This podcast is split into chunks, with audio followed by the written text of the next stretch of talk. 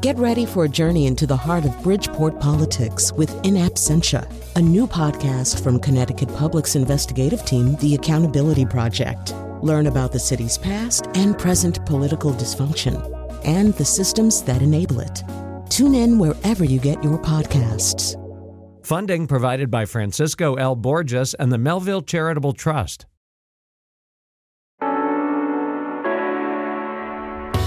This is Where We Live. I'm Lucy Nalpathanchil. Oceans make up ninety-nine percent of living space on planet Earth. Today we hear from the scientists who study deep-sea creatures that make and re-emit light. Coming up, we'll learn more about biofluorescence and how a particular glowing gene from a type of jellyfish has led to advances in studying human genetics today. A Vanderbilt University biologist will also join us to explain how his lab is taking proteins from fireflies to better understand circadian rhythm. But first, what is bioluminescence? And why is this such a common trait among many sea creatures? In studio with me today is Doctor Mark Zimmer, professor of chemistry at Connecticut College in New London, author of several books including Illuminating Disease and Introduction to Green Fluorescent Proteins. Uh, Mark, welcome to the show. Thank you. I asked a question about bioluminescence. Can you briefly describe this for us? It's any animal, living animal that's giving off light to attract prey, to scare away something, or to find food, communicate with other species. Um, on land, we're familiar with lightning bugs or fireflies, uh, but actually a lot of creatures in our oceans um, use this or have this chemical reaction in them. Can you describe why? Well, the deeper you go, the less light you get. And then the most best way of communicating is by light. If you think about it, if you've got a firefly in a football field, far away. During the day, you can't see it, but at night, that tiny little flash, which only comes from about a quarter of its body, and we can see it very, very clearly. The same with stars. We can't see stars in the sky right now, but at night, as soon as it's dark, we can see the light. And so it's a very efficient way of communicating or finding things. Now, someone who knows what it's like to be deep in the ocean um, is on the phone with us, Doctor Edie Widder, C E O and Senior Scientist of the Ocean Research and Conservation Association. Uh, Edie, welcome to the show. It's very nice to be here. You're a deep-sea biologist, so when you go down there in these robotic vehicles called submersible, what's that like? Oh, it's just about the best light show you can ever imagine. My favorite place to be is three thousand feet in the ocean near the end of a dive when we turn out the lights and we're going to be coming up and just seeing these explosions of living light all around the submersible. It's spectacular. I was talking with Mark in studio about uh, the, the many creatures that uh, are luminescent. Um, why is this and how many are we talking about? In the ocean, you're talking about trillions and trillions and trillions. It's, it's just an absolutely astonishing number. The most uh, abundant vertebrate on the planet is a little fish that makes light.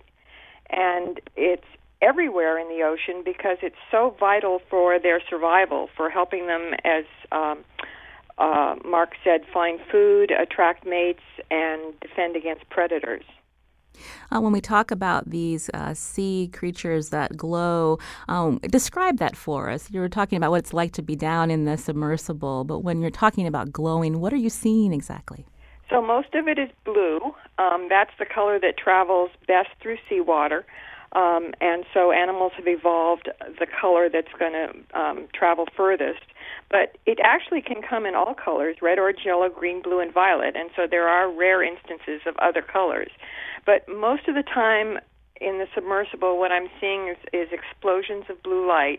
And sometimes they're just flashes, almost like a firefly's flashes, but other times they really are explosions of um, the release of bioluminescent chemicals into the water, sometimes as what looks like smoke, um, sometimes as particles, and uh, sometimes, you know, we'll see very clear outlines of jellyfish. Um, there are these super long chains of a kind of jellyfish called siphonophores that can be meters and meters long, and sometimes that'll we'll catch one on the um, the submersible, and it arches in front of the sphere and forms this parabola of light glowing that looks like um, Japanese lanterns. and then it'll break and flutter in the current. It's it's just incredible. Uh, in your research, can we find out a little bit more about why these animals at different points are using this light? So one of the most common reasons for using it is camouflage. Uh, as you um, indicated in your opening, uh, you know, we're talking about most of the biosphere on the planet. Well over ninety-nine percent of the living space on the planet is the open ocean environment, and this is a place where there's no hiding places. There's no trees or bushes or hidey holes. And yet animals have to play all the same games of hide and seek that they do on land. Predators need to be able to sneak up and prey, and more importantly, prey need to be able to hide from predators. And so as the ocean filled up with swifter and nastier predators, the only place to hide was to go deeper where it's dark. And so a lot of animals started to migrate into the dark depths. Trouble is, all the food's at the surface where photosynthesis occurs. And so a lot of these animals spend their lives going between the surface at night when it's safe to feed and then hiding in the dark depths during the day. And in order to be able to avoid um, being seen, they camouflage their silhouettes. So they produce light from their bellies that exactly matches the color and the intensity of sunlight penetrating from the surface. So if a cloud goes over the sun and dims the sunlight, they dim their belly lights. And it's it's spectacular. It's the perfect cloaking device. We heard from Mark earlier talking a little bit about fireflies. Uh, this is one of the few terrestrial uh, uh, animals that actually can glow. And is that because we have this natural light, this ambient light, that and more places to hide um, on land? That's right. Um, presumably, as animals evolved out of the ocean and onto land, um, they uh, many of the early inhabitants didn't weren't luminescent, um, and even if they were, they didn't have the need for it, and so uh, there were plenty of hiding places on land, and so there hasn't been anywhere near the selective pressure that there is in the ocean to develop this uh, enhanced form of visual communication. Uh, I'm speaking with Doctor Edie Widder, C E O and Senior Scientist of the Ocean Research and Conservation Association. I should mention you're also a MacArthur Genius Grant recipient uh, back in two thousand six. As we learn about bioluminescence and why so many uh, sea creatures, uh, more than three-quarters, um, actually are able to use light that they create themselves uh, deep in the ocean. In studio with me, Doctor Mark Zimmer, professor of chemistry at Connecticut College in New London and author of several books, including Illuminating Disease and Introduction to Green Fluorescent Proteins. And when we think about going someplace uh, very dark, uh, very deep in the ocean, uh, Edie, uh, I guess our inclination is to put on uh, bright lights, but that actually would, I, from I understand from your research, you found that doing that actually scares away these animals. You found a way to bring them to your submersible. Can you walk us through that? Yeah, so uh, the first time I went in, down in a submersible and turned out the lights and just saw how much light there was being made down there, I really wanted to understand better what it was being used for and what it was communicating. And so over the years, I've tried to imitate some of those displays to see who might respond to it. And I quickly realized that um, you had to be pretty sophisticated about this because the animals are easily spooked. Uh, and so I needed to be able to see without being seen, um, and uh, so I used a, a red light that they couldn't see to be able to see them, and then imitated certain displays. And I found one in particular uh, that imitated a certain type of bioluminescent jellyfish, seemed especially attractive to squid, and in fact so attractive that we eventually were able to use that imitation um jellyfish, electronic jellyfish as we called it, to attract the, the first giant squid ever caught on film in its natural habitat. I remember here reading about that, but I think it was in twenty thirteen, twenty twelve, twenty thirteen. What was that like to see this giant squid? Explain to our listeners how big we're talking and how it looked different compared to, say, a, a giant squid that may have washed up uh, and fishermen may have found it. Well, uh, this was not one of the bigger ones. Um, had it uh, had its feeding tentacles fully extended, it would have been as tall as a two-story house. But um, giant squid have been found as tall as a four-story house. An awful lot of that is these super long tentacles that they have. Um, but the thing that was most surprising about this was its color. because when we see them washed up on beaches, they tend to be brownish, reddish color. Um, and uh, an awful lot of squid that I've seen from submersibles actually have that reddish tinge because it's a type of camouflage in the deep sea. But uh, the giant squid had this amazing bronze silver color. It would switch back and forth b- between bronze and silver, and it looked like it was carved from metal. It was incredible. And then this enormous eye, the size of a soccer ball, looking at you, with you couldn't help feel some intelligence. Um, it was it was pretty amazing. A highlight of your career? Oh, I can't say that, but one of them anyway. Uh, because we're talking and we're learning about bioluminescence uh, and how it's used in the ocean, uh, Edie, I'm curious when we when we think about um, our changing climate and pollution, you know, how is this uh, bioluminescence research being used to track that? Well, actually, I'm using it right now. Um, I started a not-for-profit um, kind of with a feeling that it was time to give back to the ocean, and I was so dismayed that we seemed to be destroying it before we even know what's in it. And uh, we were looking at uh, the impact of pollution on estuaries, which are kind of the, the nursery for the ocean. So they're super important, even though they're actually quite small in area. Um, and I was looking for some way to, to look for toxins in the environment and trying to find what's called a, a broad-spectrum bioassay, um, something that would be sensitive to all kinds of different toxins. And turns out bioluminescent bacteria were the perfect solution. Um, and so we adapted an assay that already existed uh, that's been around for a while for testing for toxins in food, but we adapted it for um, testing for toxins in sediment. And now we use it to create pollution maps that look very much like weather maps where red is hot and blue is cold, only red is toxic and blue is non-toxic. And it saves us tremendous amounts of time and money in terms of trying to locate um, sites that we need to focus our attention on. That's really interesting, uh, Doctor Mark Zimmer. I mean, what's your reaction to this, the using these bioluminescent um, bacteria to help figure out where pollution is? Uh, it, it's a great use of natural resources and, and something that we're doing more and more. Uh, later on, I guess we'll talk about the fluorescent proteins and how they can be used. And it's a very similar idea of m- making nature work for you. How far have we come um, using this type of research? I know I mentioned you're, you've written several books. Um, you talk about the, the first people who noticed uh, uh, this, this uh, chemical reaction in uh, organisms. Oh, so we've come a long way, and we understand the chemistry of what's happening and how the light is produced. Uh, and then now we're being able to use it. The fluorescent proteins are probably used in labs, probably thousands of labs every day. Uh, uh, there are companies, many companies that make them and sell them.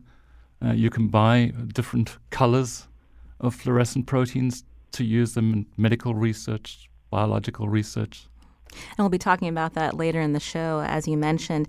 Um, Edie, uh, before we go, again, you have founded this organization, o- Ocean Research and Conservation Association. You were talking a little bit about some of the work you're doing, including these p- pollution maps. Um, when you look at the ocean and human impact, are you concerned about these bioluminescent, bioluminescent environments at risk? I'm particularly concerned about what's been happening to the bottom of the ocean, um, I, because I'm one of the few people that's gotten to see it with my own eyes.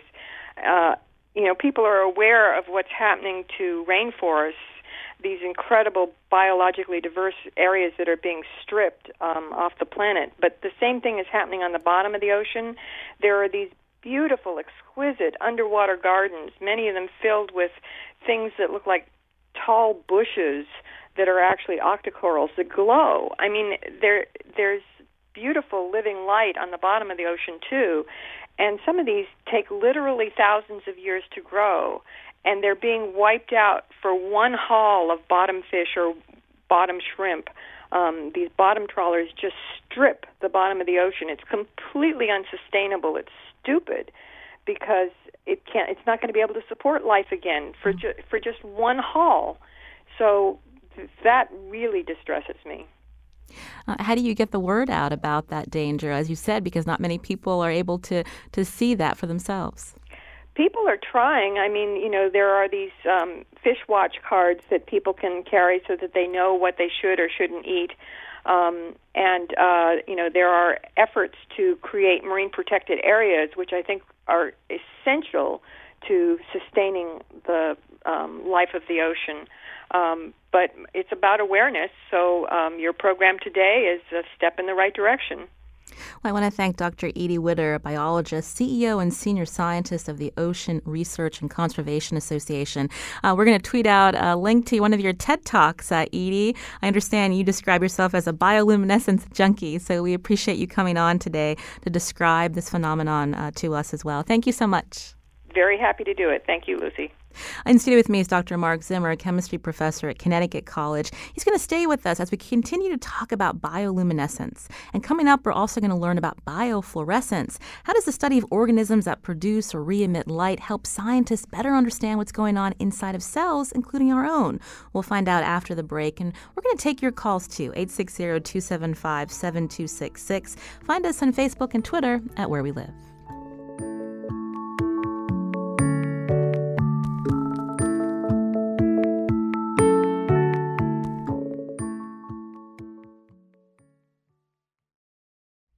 This is Where We Live. I'm Lucy Nalpathanchil. Today we're learning about why living organisms make and re-emit light. Research into this common trait, especially among animals in the sea, is helping scientists understand human biology.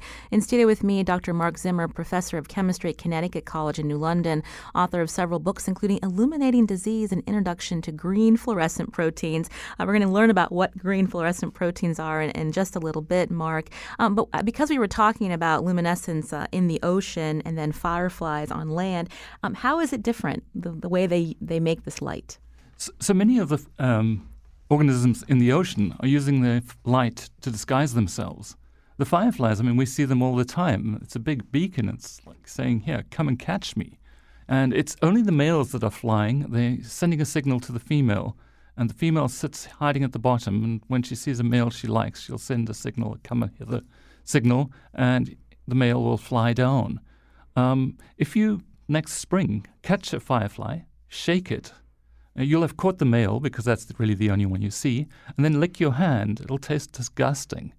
And it turns out the males make this leucophagan, it's called. Mm-hmm. And it, it, so bats don't catch them and birds don't catch them. Uh, there's one species of firefly where the female, once she's attracted a male, will attract a male of a different species, and then she'll eat him, spit out everything but this repellent. And she's the only female species, if you catch the female, who can also give this oozy, disgusting smell or tasting stuff. And that also protects uh, her eggs? It protects her from being eaten because she does have to flash a light very briefly. Uh, and so nobody really knew why she ate the male because while they're in the flying stage, um, they don't eat. And so why would she actually attract a male from another species and eat that male? And it turns out it's just to get this repellent and to defend herself. Speaking of fireflies, our next guest uh, does research uh, using uh, this protein from fireflies. Doctor Carl Johnson, professor of biological sciences at Vanderbilt University. Uh, Carl, welcome to the show. Hi, thanks for having me on. So we were talking about sea creatures that are bioluminescent, and you actually focus on a gene the, in the firefly in the work that you're doing in your lab. Why use these firefly proteins? Well, let me first just respond to something that Doctor Widder was talking about. I thought she had a great segment uh, a moment ago, and as she was talking about all the bioluminescence down on the bottom of the ocean, it reminded me of the scene in the movie Avatar where there's where they're out at night, and there's all these glowing organisms and whatnot, and I think people think that's just fantasy land, but actually it's it's down there in the bottom of the ocean, uh, as Doctor Widder explained, that all that kind of beautiful bioluminescence is a real thing, it's not a fantasy thing. Mm. So as she was mentioning, there's actually a lot of different organisms that bioluminesce. There's fireflies, um, there's also uh, a number of jellyfish, different types of jellyfishes, and uh, bacteria, and many of the genes that uh, are responsible for this glow called uh, luciferase, the genes that make the, this protein called luciferase, have been uh, isolated, and we can now use them in applications. And that's what you're doing in your lab. You're studying circadian rhythm. Uh, tell us about it. Sure. Well, uh, first let me just say that, that one of the major applications of using luciferases has been as a way to assess uh, expression of genes, what we call gene expression, when genes get turned on, when they get turned off. Um, and by having a, a gene from another organism like the luciferases from bioluminescent creatures, we can then assess in another organism like human cells whether a gene's been turned on and off just by whether the cells start glowing or not. And so this is what we call making a transgenic organism. We take a gene from one organism, put it into a different organism. So we uh, have been able to clone, many different laboratories have been able to clone the genes that encode these luciferase proteins that create light in the bioluminescent organisms.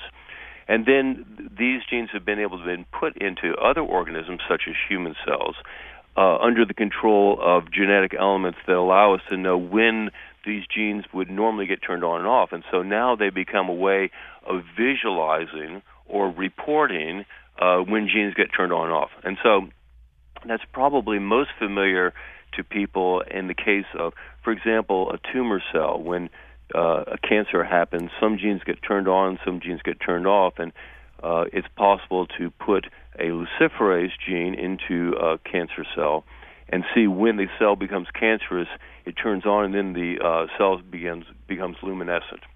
Uh, so that's kind of a, a turn-on that is a, it's kind of like a signposting or a spotlight in a certain kind of cell that this cell's gone bad, and we're using the luciferase as a reporter to, to see that as a label.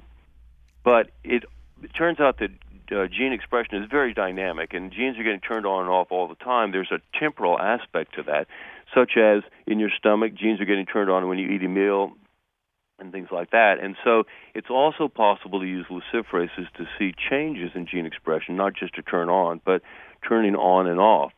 So that's how people that work on biological clocks, like me, have been able to really take advantage of the luciferases that bioluminescent organisms make, because as the clock turns genes on, turns genes off, we can, by a number of genetic tricks, make it turn on and off the luciferase gene that we insert. And that way, the cells start to glow rhythmically. Okay. And that now, dramatically that? that dramatically ahead, changed uh, how you were doing research before. You had to stay up at all hours of the day to get your research done? That's absolutely right. Thank you for saying that, Lucy, because when I was a graduate student thirty years ago, if we wanted to measure uh, uh, a biological clock phenomenon, you know, I remember staying up uh, for three days in a row and taking time points every two or three hours, and it was very grueling. And we could only do a few samples. Um, nowadays, with the luciferase reporter that comes from the bioluminescent organism, we can automate the system by using a very sensitive camera or a very sensitive light meter type apparatus, and we can be looking at thousands of, of, of cells, thousands of organisms at the same time uh, simultaneously. So that's why it's been so useful in the case of looking at biological clocks. So let me just mention why biological clocks are important. So the technical term for them is circadian rhythms, and they are controlling uh, our daily activities. Uh, they regulate our sleep. Um, and there's a lot of different kinds of disruptions that happen in modern day life, such as shift work or jet lag or a phenomenon called social jet lag. Social jet lag is something that's probably familiar to many of us that, that get up on time to go to work or school during the week, but on the weekends we sleep really late and then go to bed late, so that every Monday morning we're really kind of in a jet-lag situation. So this the term has been coined social jet lag. And these kind of disruptions put us at a significantly higher risk for obesity, diabetes, heart attacks, some kinds of cancers, gastrointestinal problems, and cause a lot of sleep disorders. And that's because we have this biological clock that's regulating our sleep, it's regulating our athletic performance, it's regulating our mental performance. Um, and if we're not optimally phased with our daily cycle, then uh, these kind of uh, deleterious health effects occur. So uh, the the phenomenon is important. It's phenom- important for health and th- this sort of thing. How would we try to get it? Well, one of the things that scientists are trying to do is to try to identify different kind of pharmaceutical treatments that might help people that are shift workers or with jet lag or social jet lag. And that means screening uh, hundreds of thousands of chemical compounds as potential drugs. So that's where the luciferase reporter comes in very handy. It would not have been possible thirty years ago to have done this because, again, people like me as a graduate student just can't do thousands and thousands and thousands of samples uh, for three, four, three or four days continuously. So what's been possible to do is to take human cells, uh, insert a luciferase gene coming from a bioluminescent organism such as a firefly, and have that luciferase controlled rhythmically by the biological clock so that we see these cells now become glowing rhythmically. We can assess the, how the clock is running by this bioluminescent reporter, and then we can uh, dispense these cells out into many different kind of test tube equivalents and measure the glow of thousands of them at a, certain, at a, at a given time, and so we can test hundreds of thousands of different drugs over the space of a few months, which is what a big pharmaceutical company or a other kind of a chemical screening facility uh, needs to do in order to assess whether certain uh, compounds might act as drugs that might be useful in treating biological clock disorders. I'm speaking with Doctor Carl Johnson, professor of biological sciences at Vanderbilt University. We're learning about how uh, he uses bioluminescence uh, research in his lab uh, to study circadian rhythm. In studio with me, Doctor Mark Zimmer, professor of chemistry at Connecticut College in New London. Um, we're talking about bioluminescence. There's also biofluorescence. You primarily study biofluorescent proteins. Tell us the difference between luminescence and fluorescence. So luminescence, if you had a dark room and you had, for example, a firefly, you can obviously see it. If something's biofluorescent, you wouldn't see it. It, it fluorescence is when you shine a light on something, it absorbs that light and then gives you back a light of a different color with less energy. And typically, as Edie said right in the beginning, in the ocean, blue light travels the furthest. So most organisms that are fluorescent from the ocean, if you shine a blue light on them, they'll give you back a color like green. Mm. And so that's biofluorescence. Uh, we can't see it. Uh, we typically need glasses on, so we don't see the blue light because that would be too bright. Um, but fish only see a small part of the colors that we do. Uh, and so they can actually see fluorescence. Um, we, for example, can't see infrared or ultraviolet, but a mantis shrimp can see ultraviolet, infrared, and visible light. So we can all see different colors.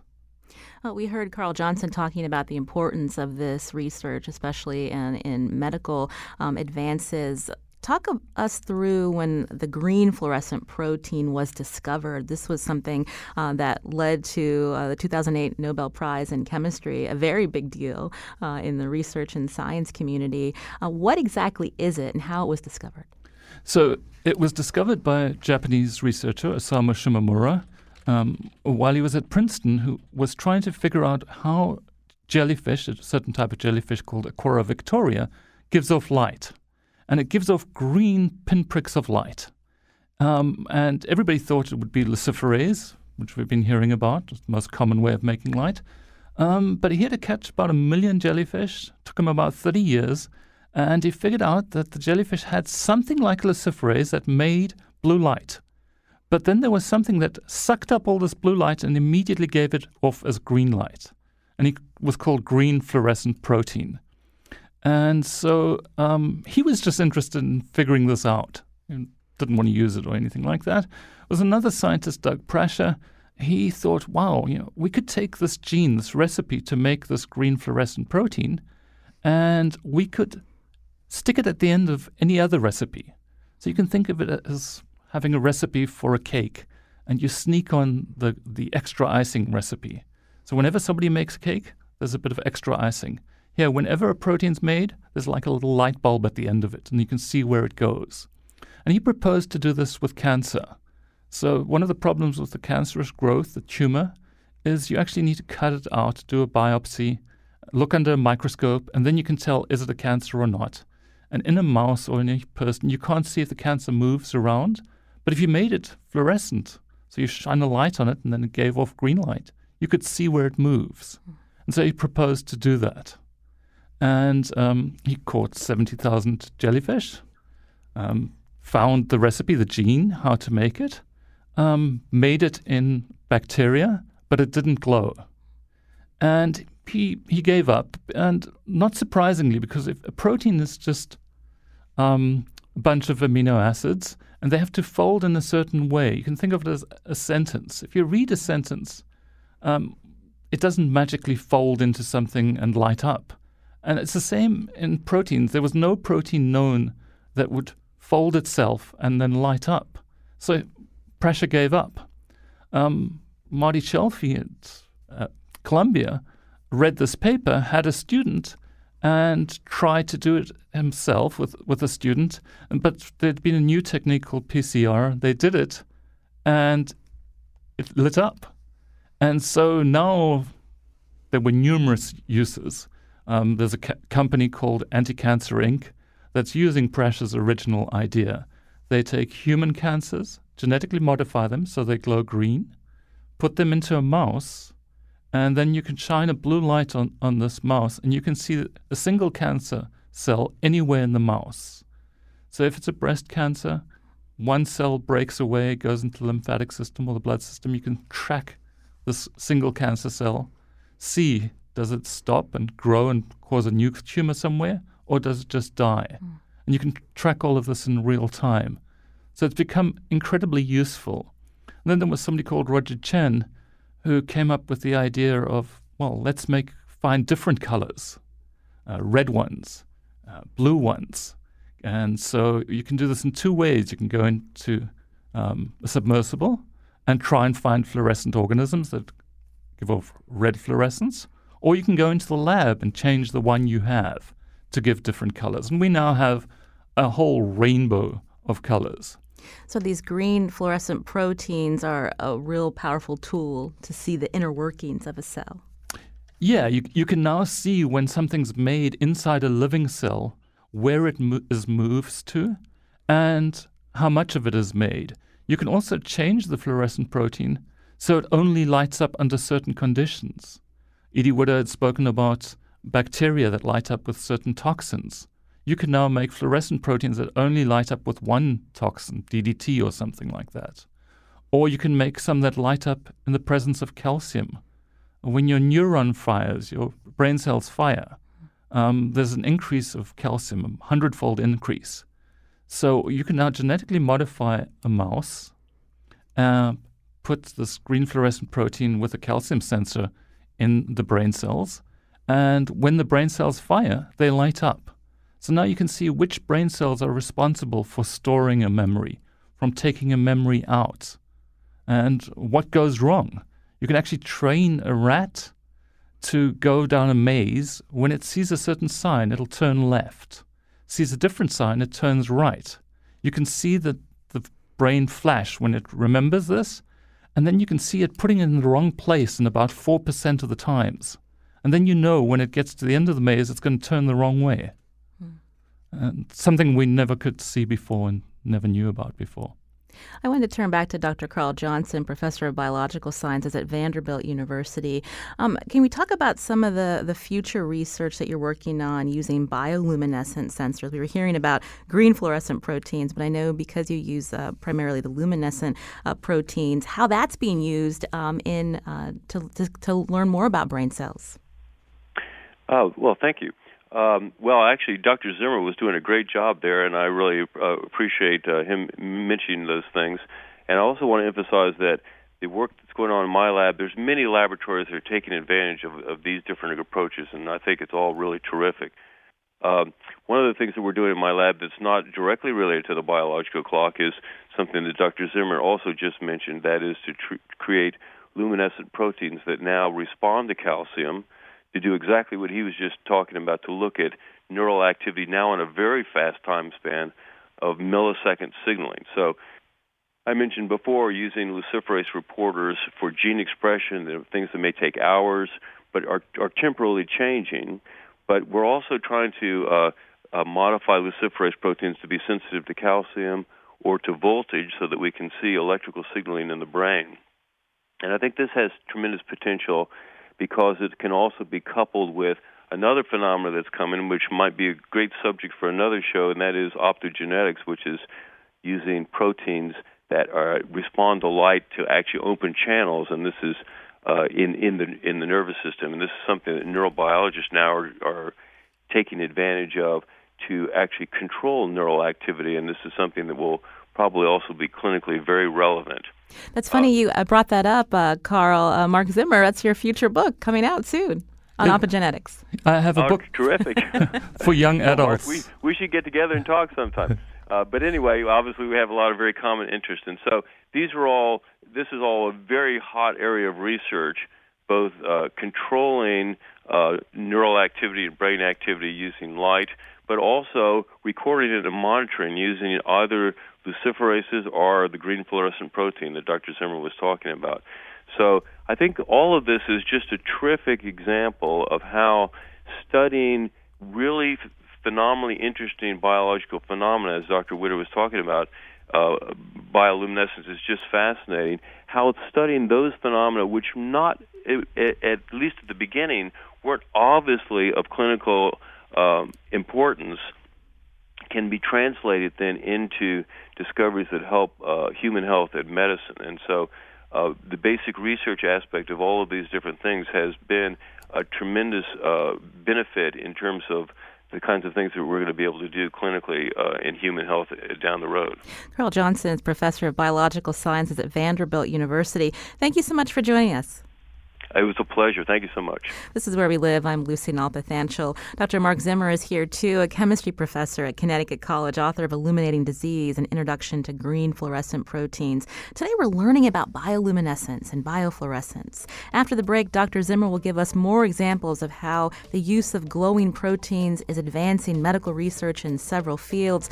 He'll also introduce us to Edgar. He glows, but not like Rudolph. We'll explain coming up, and we'll take your phone calls, too. eight six zero two seven five seven two six six.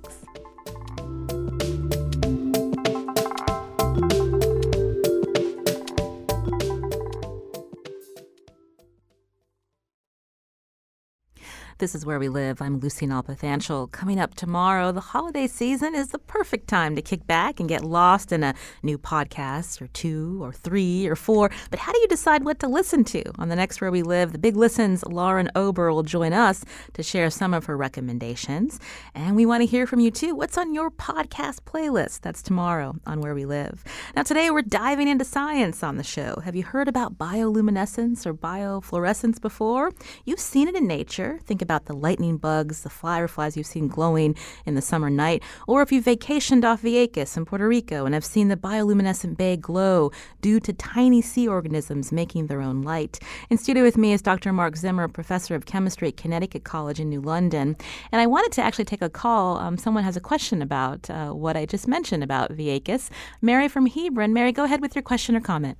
Yes, I have a question about how the bioluminescent bay or swamp survived, and if it did survive, the uh, recent hurricanes and other environmental problems in Vieques, Puerto Rico. That's a great question. Uh, before we find out if they survived, what is it about the bioluminescent bay? What's glowing in there, Mark? So there are these tiny little diatoms. They're um, called dinoflagellates. Uh, they have dye two flagellate tails, two tails, and um, during the day they photosynthesize, but at night, if you touch their tail, they light up. Um, in Puerto Rico, in the Bahía Bay, there are about seven hundred thousand to a million in a gallon of water, and uh, touching them lights them up. So a fish comes in, it lights up around the fish, and then the fish gets a fright and will swim away. So it's a protective measure. Um, there are about eight to ten biobays in the world. The number's decreasing pretty rapidly, mainly because tourists go. Um, they wear a lot of bug spray, mm. uh, a lot of sunscreen, and then put their hands in the water. It's really pretty. You move your hands every time it touches. It's like a pinprick of light. And you can lift your hand, and if you look up in your arm, it'll be like stars in your arm because you can see these individual dinoflagellates lighting up. Uh, the reason they're in these bays is the temperature is exactly right. So they have to have a very narrow entrance, have to be about um, four to ten feet, no deeper than that. And mangroves around help as well. So if any of this changed during the hurricane, then there would be a problem. Um, if the entrance, and the entrance in the Mosquito Bay in Vieques is quite a long one, if that hasn't changed, then the bay is probably actually doing better now without all the tourists mm. uh, and will recover well. I know the bay in Fajardo has been doing really badly for the last two years, and this is probably just what it needed. Unfortunately, the people in Puerto Rico not, but... Mm. Uh, we were talking about bioluminescence and how Carl from Vanderbilt is using it in his lab to understand uh, circadian rhythms. Um, but what are some other ways that bioluminescence has been used? In your book, uh, uh, Bioluminescence, Nature and Science at Work, you talk about A T P testing. Uh, tell us what that is specifically and how it's helping uh, researchers in their labs. So A T P is your body's source of energy. Everything we eat at some point will get converted to A T P, and then we can use it for energy. Your brain gets its energy from A T P. Uh, we make probably about a quarter of our body weight in, of A T P every day. Um, all living organisms have A T P. So it's really a way of figuring out, is something alive? If it makes A T P or has had A T P, it's alive. Um, and li- the firefly luciferase um, needs something called luciferin and A T P. So if you ha- have no A T P, it won't glow. So you can now have a test for life. You can have like an earbud, and inside the be- earbud, it's saturated with luciferase, and you s- push it along a-, a surface. If there's anything that had A T P, it would glow. So Coca-Cola and abattoirs and people like this, they use this for a test. Are there any bacteria on the surface? Is the surface contaminated? Uh, before this test, you used to have to actually take a swab, grow it on a petri dish. This took days. And then you'd know, oh, yeah, it's contaminated. On the Mars rover, there was a luciferase test for A T P uh, to see, is there life on Mars? It didn't light up. Uh, earlier, you talked a little bit about how the green fluorescent proteins being used in labs uh, to advance medical research. There was something um, that I'd heard you speak about in a, in a TED Talk about um, uh, pregnancy and women that are at risk for heart attacks. Uh, that's really fascinating. Can you walk us through briefly? Um, so if somebody has a heart attack, um, the heart gets depleted of oxygen, the muscles die. Uh, and if the person survives the heart attack, Uh, those muscles never recover. In a zebrafish, they recover, but not in humans, except in pregnant women. Pregnant women have a heart attack, and it's more common than we would think, um, survive, they'll recover. And so what's happening here? Hina Chaudhary is a cardiologist at Mount Sinai. She had this crazy idea that if somebody has a heart attack, a distress message is sent out. Basically says to the body, help, I've had a heart attack. Um, there's a molecule that's sent out, but there's nothing in the body that can help. In a pregnant woman, that message goes out, goes across the umbilical cord to the fetus. And now the fetus has embryonic stem cells, and they're released in response to this molecule. They go into the bloodstream, which will go to the heart, uh, where this molecule, this distress signal comes from, and they'll fix the heart muscles. So how do you prove this? Well, Hina had this really simple experiment. She took a female mouse, a normal female mouse, so nothing in the female mouse glows, and a male where every single cell is fluorescent, like Edgar, who we'll talk about later. Mate the two of them, and half the offspring will be fluorescent and half won't. You can actually point a flashlight, a blue flashlight, at female st- stomach, and you will see um, like little jelly beans, half the offspring glowing. If she has a normal pregnancy, we can look at the female, there'll be nothing in the female glowing. However, if you induce a heart attack while she's pregnant, and she survives that heart attack, and then look for fluorescent, the only place you'll find the fluorescence is in the heart, and in the heart muscles.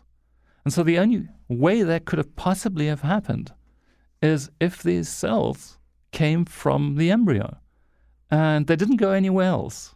They only went to the distressed muscles that needed to be fixed. Wow. And so there was a very, very simple experiment and a very, very cool idea. Now, you mentioned Edgar. I don't want to run out of time. Uh, he is an example of a transgenic organism that produces G F P. Tell us who Edgar is. He's an axolotl. Uh, or Spell an, that for us. uh, A X O T L. Uh-oh, we stopped there. Yeah. I need a piece of paper. So he is a, actually a salamander from Mexico? Yes. They uh, two lakes uh, outside Mexico City. There are probably one thousand to two thousand left in nature. So they're on the border of being naturally extinct, but in the labs, they, they're really easy to keep. Um, it's a salamander that's stuck in its larval stage. So normally salamanders go from eggs to larva to adults. Edgar is about twelve years old. He's a grumpy old man. Um, but he's stuck in the larval stage. He's sexually mature. Um, but what that means is also he's incredibly re- regenerative. Um, if you look at Edgar's toes, um, some months you'll have six t- toes, some five. Um, if you were to cut off his leg, he'd be able to regrow it. If you cut off his optic cord, he'd be blind for a couple of weeks and then would be able to regrow his optic cord. So he's very interesting because of that. And so he's been genetically modified, so every single cell glows green. Um, I just use them to sh- take to high schools and schools and show kids. But you could, in theory, take stem cells from him, implant them into a salamander. If they differentiate and become something new, like cone cells in the eye or skin cells, if they came from Edgar, they'd glow green. And so you'd know where they came from. And I've read that this um, use of the axolotl, um, looking at limb regeneration to help uh, with amputees. Right, because he's so regenerative.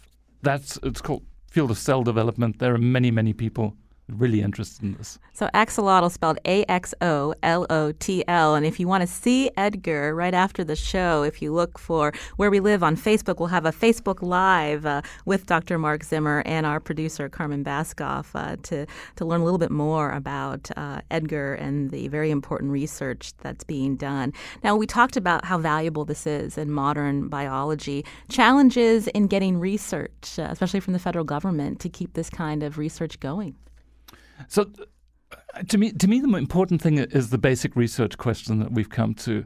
Um, Osamu Shimomura got funding to find out why the jellyfish gave off light. In, in today's climate, he probably wouldn't have got that money because there was no end result, no practical use for it. There are probably thousands of organisms in the oceans that have very, very useful proteins that we can use. For example, optogenetics, that protein comes from algae. And one can take these algae that respond to light, they use this to find out where the sun is, um, and put this into a brain cell, shine a blue light on the brain cell, and the brain cell will fire. Who knew that was an algae? Um, and so we needed this basic research into algae to know this before we could actually use the proteins. The same with the fluorescent proteins. Um, we don't have time to take this call, but I'm going to just read the question um, here.